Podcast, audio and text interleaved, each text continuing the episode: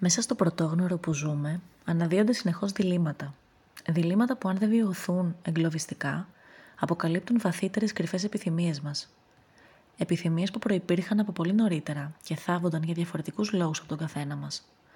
Αν επιλέξουμε να βλέπουμε συχνά τους γονείς μας ή να μένουμε μαζί τους, θα περιοριστούν οι κοινωνικές μας σχέσεις, γιατί αλλιώ θα ρισκάρουμε την υγεία τους. Αν επιλέξουμε να ξαναέχουμε κοινωνική ζωή, ίσως να μην μπορούμε να βλέπουμε τους γονείς μας με τον ίδιο τρόπο ή άνεση όπως πριν. Ίσως χρειαστεί να ξεβολευτούμε από το οικείο. Η ευκολία με την οποία μπορεί να πάρθει μια τέτοια απόφαση δεν είναι για όλους η ίδια, ειδικά για τις περιπτώσεις που επιστρατεύονται συναισθηματικοί εκβιασμοί από τους γονείς στα ανεξαρτήτου ηλικίας παιδιά τους. Εκβιασμοί μέσα από τους οποίους γαλουχήθηκαν αυτά τα παιδιά από μικρά.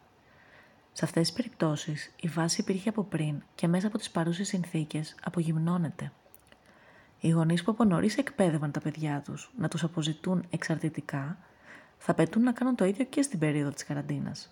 Ήταν, είναι και θα είναι εξαιρετικά συνεπείς στι απαιτήσεις τους. Εκεί θα φανεί η πραγματική επιθυμία των παιδιών τους. Αυτοί που μπορεί να φοβόντουσαν να ψιθυρίσουν ακόμη και στον ίδιο τους τον εαυτό.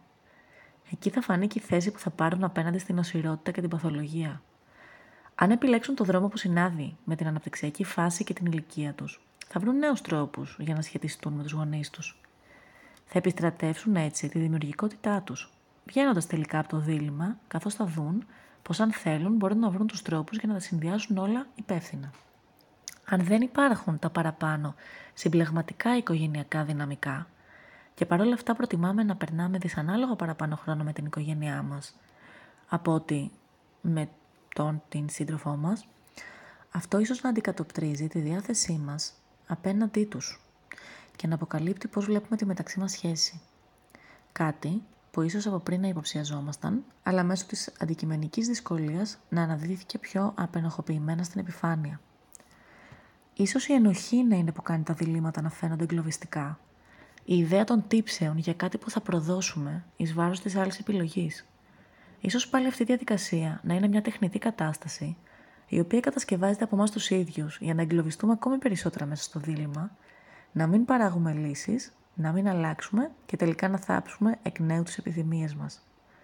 Προδίδουμε έτσι τον ίδιο μας τον εαυτό, γιατί δεν είμαστε ειλικρινείς απέναντί του. Ίσως λοιπόν να χρειάζεται να επιστρατεύσουμε την ευρηματικότητά μας για να αποδυναμώσουμε τα εγκλωβιστικά διλήμματα και να γίνουμε πιο ειλικρινείς. Και έτσι πιο λειτουργικοί και υγιείς.